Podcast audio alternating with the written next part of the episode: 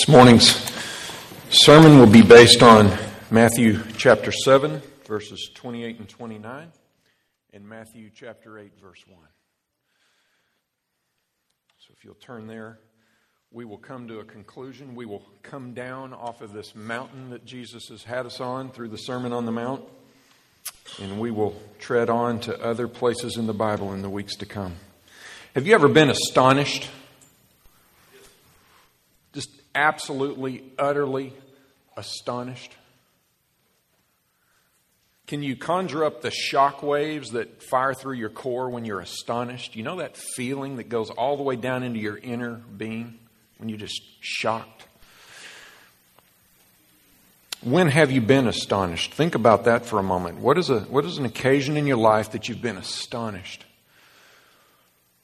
I wasn't alive on November 22nd, 1963.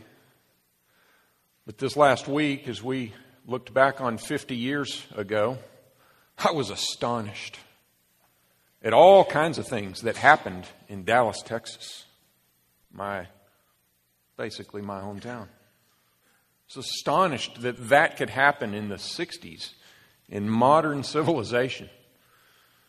Astonished at all the confusion about those events. I'm astonished about the man and all kinds of things. So that was a, an astonishing thing that I didn't witness, but as I look back on it, I'm astonished. I was astonished on 9 11 2001. Absolutely astonished, as I'm sure you were too. So you know this feeling, this shock, and this awe that comes upon you when you're astonished. Have you ever been astonished at what someone said? Most of the time, we're astonished at events, large, impactful events. And it's rare that we're astonished at what someone said. And I'm talking about rock you to the core, astonished. Not momentarily shocked, but rocked to the core, astonished.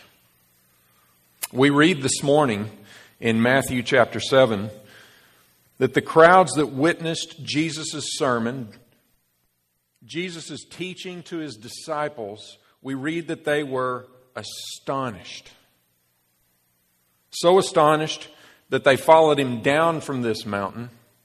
So astonished that they wanted to hear more.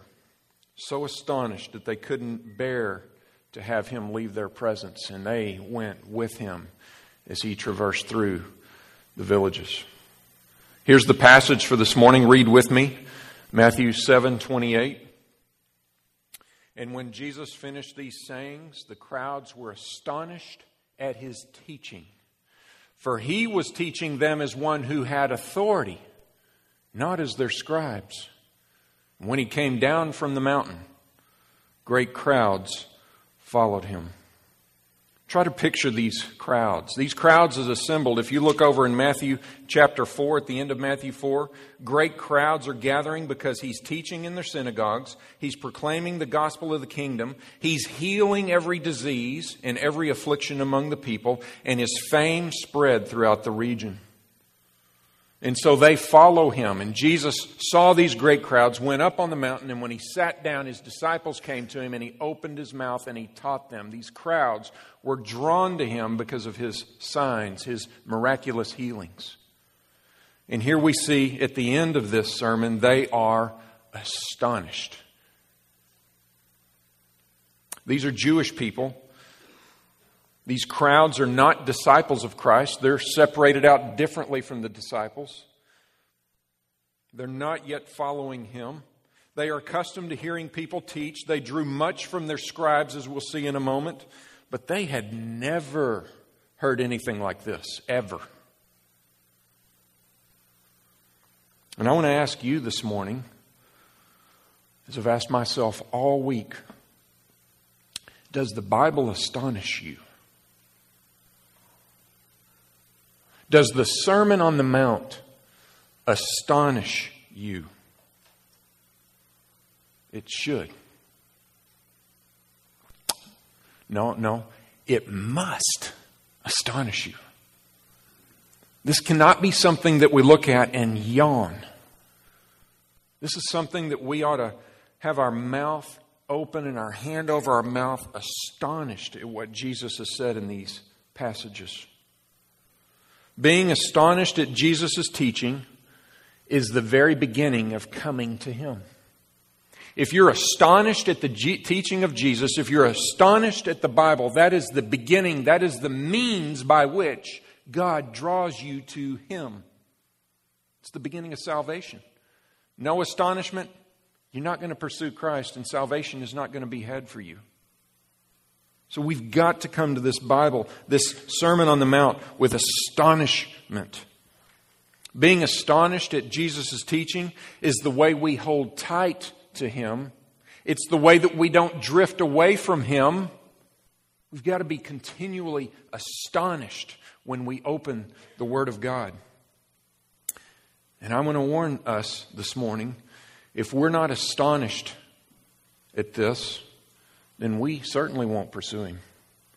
And if we're not astonished at this, or if we cease to be astonished with the Bible when we open its pages, then we are in danger of drifting. And Art preached to us weeks ago about the danger of drifting and showed us Solomon and how he drifted. Strong word from the Lord in Solomon's biography. What does this word astonished mean? If you look at the uses of the word astonished in the New Testament, it's used about eight times, maybe seven.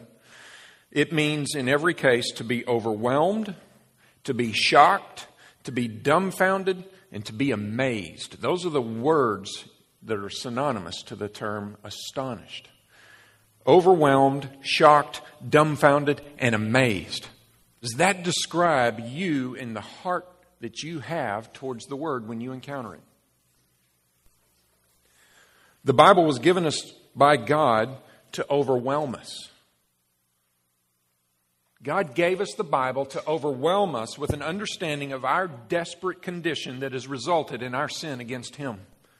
When we understand God and when we understand us, ourselves, and the sins that we have committed, we should be overwhelmed.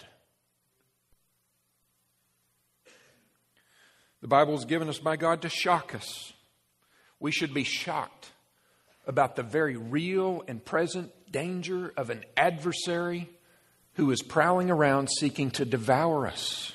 Oh, we should be shocked at this reality. That's why God gave us those passages. When we read the Bible, we need to know that God gave it to us to dumbfound us we should be dumbfounded in our inability to save ourselves from the wrath of God. And in that state of being dumbfounded, we realize we need a substitute, a Savior, Jesus Christ, because we are most helpless, dumbfounded. And the Bible was given us by God to amaze us. And you know what's amazing? It's amazing that God Himself would step down out of eternity into time and die for us. It's amazing. You hear about those truths, do you yawn? Nod off? Bounce your mind to something else that's going on in the world? Or do you linger there for a moment in shock, dumbfounded, and amazed and astonished? Because I just told you what the Bible tells us. That's every front of the Bible. And that's why God gave it to us. So, what is your attitude right now in your life towards the Bible? Astonishment or boredom? What is your attitude towards the Sermon on the Mount? Astonishment or apathy? You know, when a, when a blind man cannot see the sun. We don't blame the sun, do we? We don't say, well, it's, sun, it's the sun's fault. The sun's not bright enough and it can't overcome that man's blindness. No, we, we blame the condition of the man in the fact that he doesn't have eyesight. In the same way, when someone says the Bible is boring, we don't blame the Bible. Do we? We must not blame the Bible. We must blame the condition of the man who has that cold and dead heart towards the Bible. If you come to the Bible with the right heart, you will be astonished. It's a guarantee. And if you are one that says, you know what, when I open the Bible, when I go and hear the Bible taught, when I go hear sermons, I just don't get fed. I say to you, you need to pray and plead with God for an appetite. Because this is good food, so long as it's proclaimed. So ask yourself as we go through this where are you on the astonishment spectrum as it relates to the Word of Christ? I want to look at a second thing here in this passage. I want to ask the question what were these crowds astonished at? It's very obvious from the text, but we need to understand and speak to the obvious. The text says, For he was teaching them as one who had authority and not as their scribes. So they were astonished not at his charisma, they were not astonished at his appearance, they were not astonished in this moment in his miracles and his works. They were earlier. That's why they assembled to hear him preach. But now the text says specifically they were astonished at his sayings, they were astonished at his speech. This is Christ's sayings and speech. We have it. And we are called to be astonished. They were astonished not that he made a motivational speech. He didn't give the Sermon on the Mount to manipulate people into what he wanted them to be. He didn't give the Sermon on the Mount to impress people with his verbal abilities. He didn't give the Sermon on the Mount to entertain people and have them chuckle. No. He gave the Sermon on the Mount to do what I read about in 2 Timothy 3:16. Here's what Paul wrote. All scripture is breathed out by God. Jesus is breathing scripture as he preaches the Sermon on the Mount. And listen to what the scriptures are given for for the purpose of being profitable for teaching, for reproof, for correction, and for training in righteousness, so that the man of God may be complete, equipped for every good work. That is exactly what Jesus was doing on this mount when he preached this sermon to his disciples, and the crowds heard it.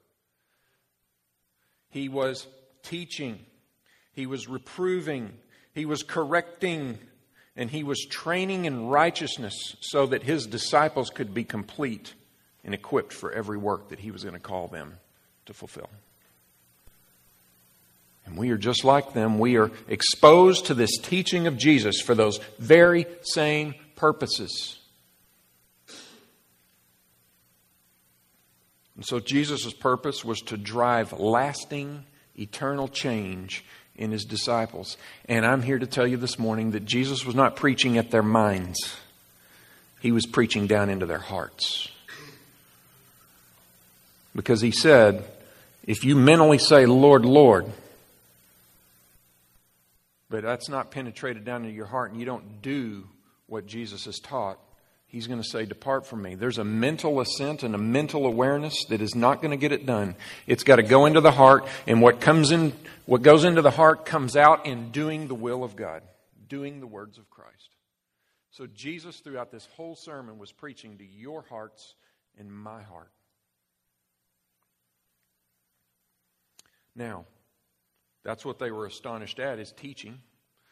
Why were they astonished at his teaching? Why? 29 says, Because he was teaching them as one who had authority, not as one of their scribes. This is the central point of this passage. And the point is, Jesus spoke and taught and preached with authority. And they'd never heard anything anything like this before. Jesus spoke by no one's authority, no one at all. He spoke by his own authority, but I want to qualify that authority because he did have some authority that he spoke from. John chapter 12, verse 49, Jesus says, For I have not spoken on my own authority, but the Father who sent me has himself given me a commandment what to say and what to speak.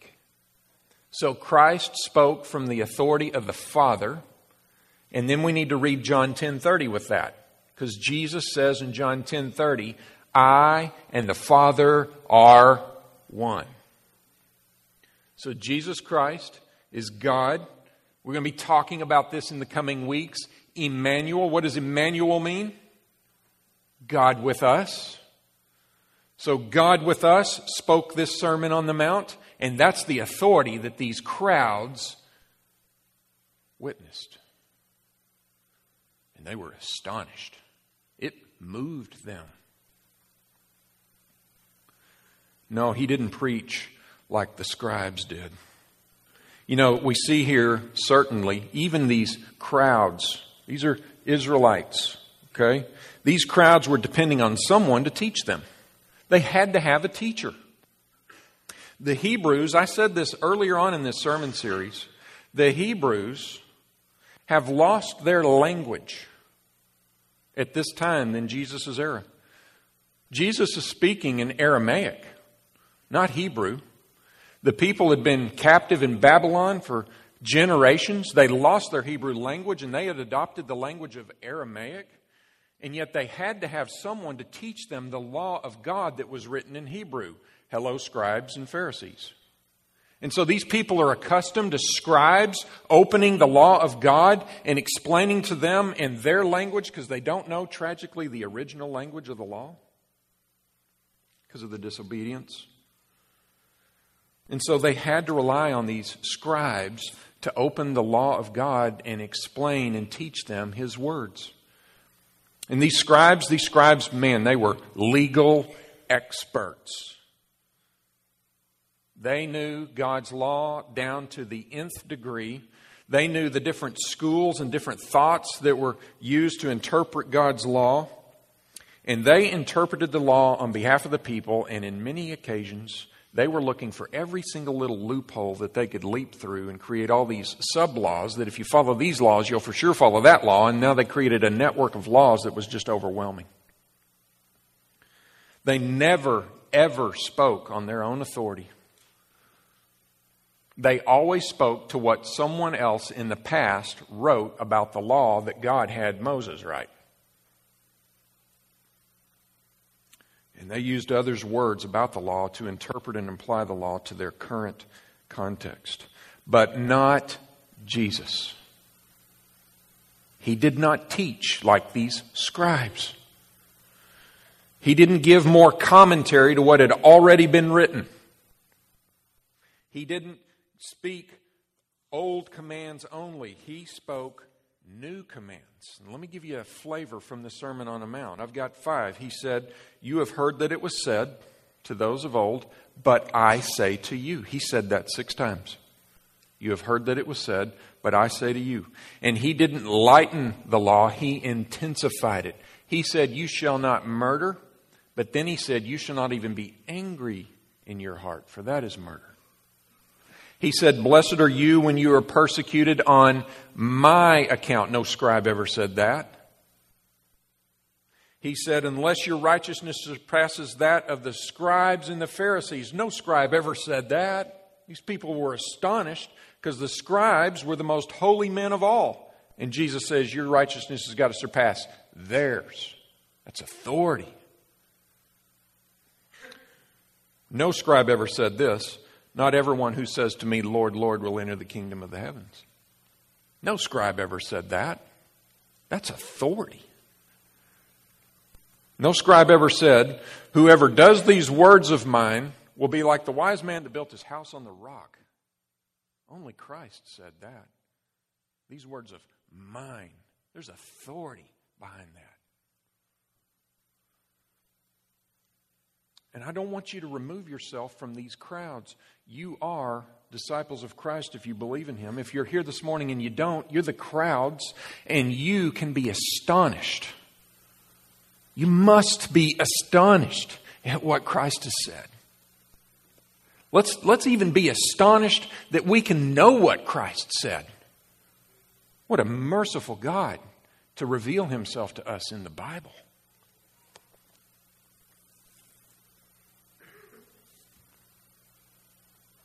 We have the same teacher today that these disciples and the crowds had 2,000 years ago. We have the very same teacher. They didn't have the New Testament scriptures yet. They had to re- rely on a live encounter with Jesus Christ in the moment. But we're removed from that 2,000 years and we still get the benefit of Christ's words. But we have something those people did not have at that time. We have the gift of the Helper, the Holy Spirit. So we have what Jesus said, and we have the Holy Spirit who comes and helps us love this Word, understand this Word, and desire to live this word out. We are a blessed people. We must be astonished at that. Jesus said in John 14, 25, These things I have spoken to you while I am still with you. He's talking to the twelve. But the Helper, the Holy Spirit, whom the Father will send in my name, he will teach you all things and bring to your remembrance all that I have said to you. The Holy Spirit today in the lives of believers reveals to us the things that Christ said, the astonishing things that Christ said. And He gives us understanding, for without the Holy Spirit, we wouldn't get a bit of this. Yet with the Holy Spirit, even a child can understand this. Well, I teach on behalf of someone else. I am not the teacher. And I teach on behalf of someone, not another man, but Christ Himself through the agency of the Holy Spirit. I'm not the teacher, but to the degree that I am submitted to Christ in His Word, I am an instrument in His hands. I am not the teacher, but the, to the degree that I am submitted to His Word, in the agency of the Holy Spirit, I am an instrument in His hands. And so I'm going to tell you, you must pray for me during the week. You must. If all you prayed was, Lord, help Pastor Edward be submitted to you and your word this week as he prepares for next Sunday's sermon, if that's all you prayed for me, I'd love you for it. That's how serious these moments are when we gather together. And that's what's at stake as I study during the week to come stand before you. Just pray that for me.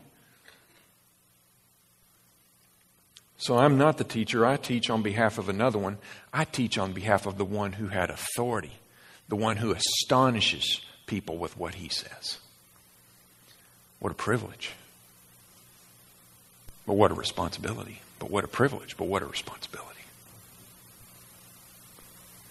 You know, it's a it's amazing. It is absolutely amazing what we are doing right now. Think about what we do from 10:40ish to 11:30ish every Sunday morning.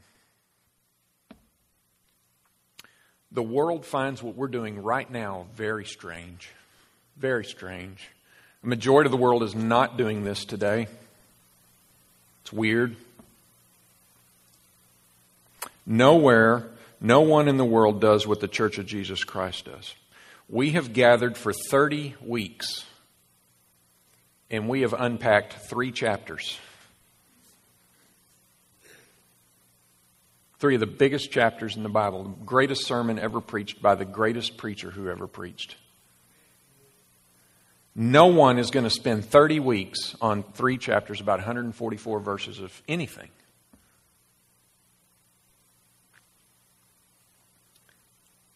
No one gathers for 30 weeks, much less one week, and unpacks word for word something that was written 2,000 years ago. No one does that. We're, we're really weird in this world. Why do we do this? I think we do this. I know why I do it. I do it because I'm astonished at the authority that's in this book. And I pray that you come here every Sunday morning because you want to be astonished more. And last week's astonishment brings you back for more astonishment this week because when we gather together at this church, we hear from the authoritative one, Christ, not Edward.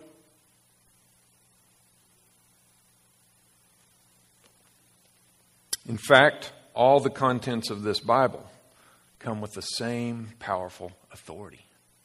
It doesn't matter where we go, we can be astonished. Is that your attitude about what we do here on Sundays? It must be. It must be. Think about this. We don't want anyone else in any other realm of our society doing what we're doing right now. Have you ever thought about this? I thought about this this week. We don't want lawyers opening up law books from a thousand years ago and practicing law with them, do we? My granddad was an attorney in Big Spring, Texas, 1930s to 60s, 70s. When he passed away, he had a lot of law books. And those law books were basically worthless. They're great for decorations. They look real stately on the shelves of your library at home. But you don't open those law books up to determine what should be done in a case. That'd be crazy. They've gone out of date. How about this? Do you want a doctor opening up a medical book written during the time of Hippocrates? Heard of the Hippocratic Oath? He lived in 300 BC. We don't want our doctors opening those books and going verse by verse for how to treat this issue. They're going to get leeches and they're going to bleed you and they're going to do all kinds of weird things to you that are not healthy.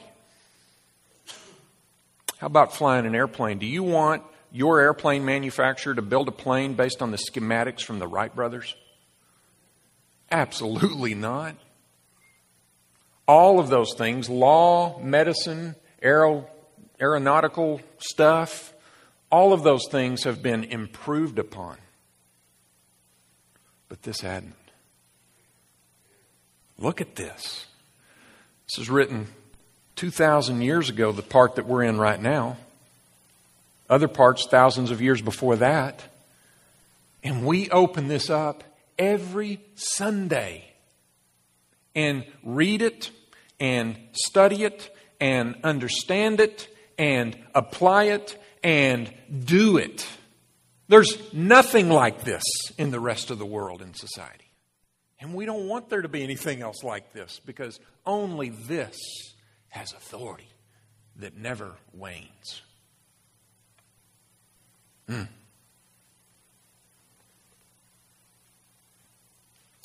No, the Bible hasn't changed. The Bible hasn't been improved upon over the years because it was absolutely perfect from the moment it was inspired by God through the stylus of a man on a sheet of parchment paper.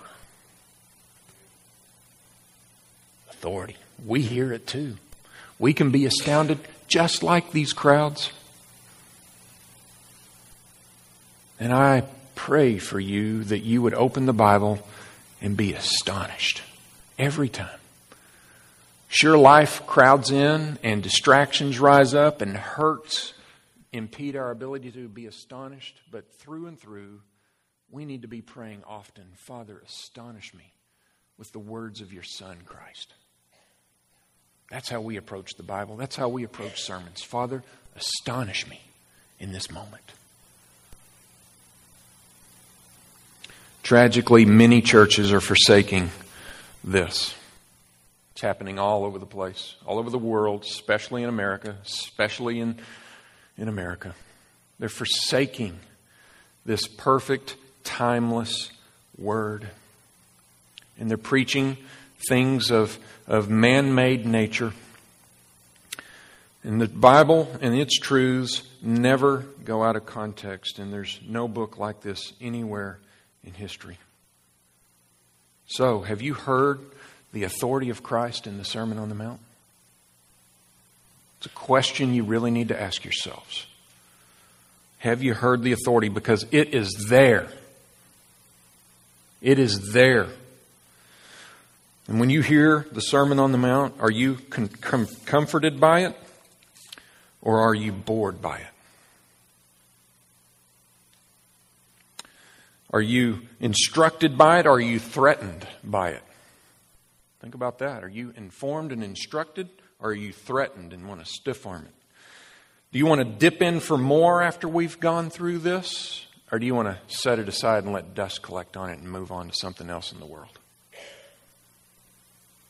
There's a response to the Sermon on the Mount that we need to be serious about looking at. So let's close now with this. Chapter 8, verse 1.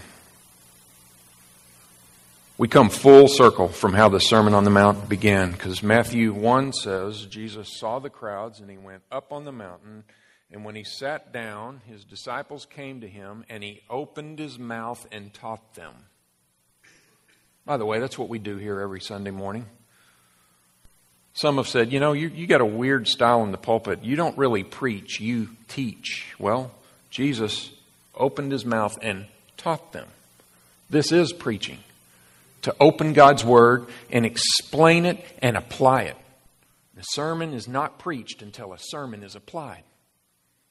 And so, the model that we have for what we do here on Sunday morning is what Jesus gave us on the Mount. It's a time of teaching and urging and reproving and correcting and training. That's what preaching is.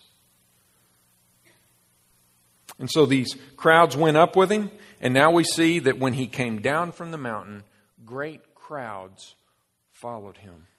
Will you follow Jesus Christ now as we come down off the Sermon on the Mount? Will you?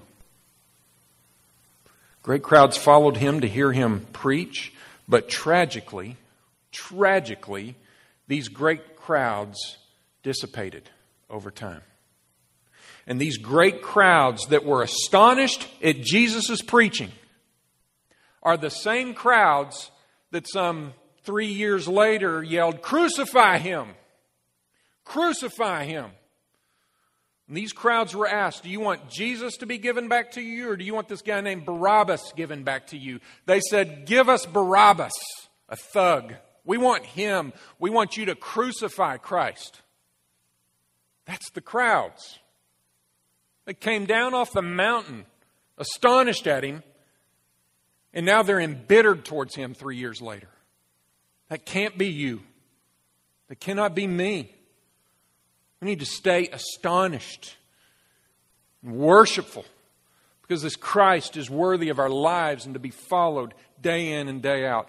Even the disciples thinned out. In Luke chapter 10, in Luke chapter 10, we're told that Jesus had 72 disciples, and he sent them out two by two with instructions. And then we go to John 6, and in John 6, Jesus has had a real hard saying.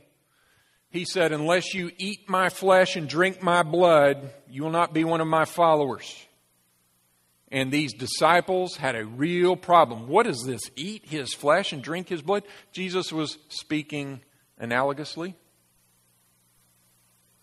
And the scriptures say in John 6 66, after this, many of his disciples, don't know how many, but there was at least 72. Many of his disciples turned back and no longer walked with him.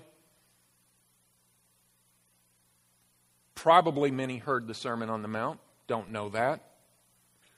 So Jesus said to the 12, Jesus says to the 12, Do you want to go away as well? Simon Peter answered him, Lord, to whom shall we go? You have the words of eternal life. And we have believed and have come to know that you are the Holy One of God. To whom shall we go? Anything less than you is pathetic. We're astonished at what you said. We can't let you out of our reach. That's what 12 said. There were 72 or more. We got these crowds that are astonished, and then they're yelling, Crucify. So, will you come down off of this mountain, figuratively, that we've been on for the last 30 weeks, and will you stay tight with Christ? Will you embrace Him until you no longer draw breath or He comes again?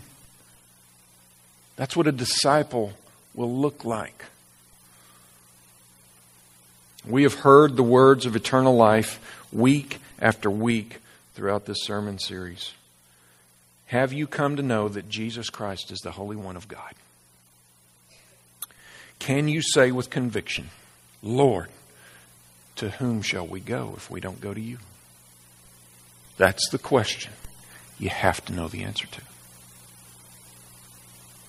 So I urge you, stay with us in the coming weeks and months and years. Stay with us as we open these astonishing words from our Christ. Stay with us. Come along. Be ready in season and out of season to hear the proclamation of the words of Christ. Because we're going to come to this perfect authority every single time we meet. If I have anything to do with it, we will be here every single time we gather. And we must together pray, Lord, astonish us with your truth. I pray that you will come to cherish these moments. I pray that you'll anticipate this time every week. And I pray that every week after this time, you'll look back and cherish what's been done during this time. I pray that's how you'll be for as long as you live.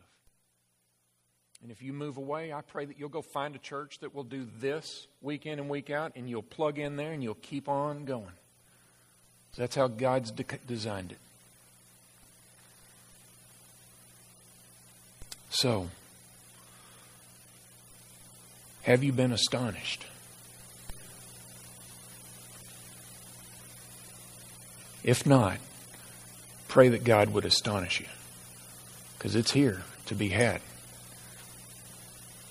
You need the agency of the Holy Spirit to help you to be astonished, and He has given that if you will profess Christ as Lord. Let's pray.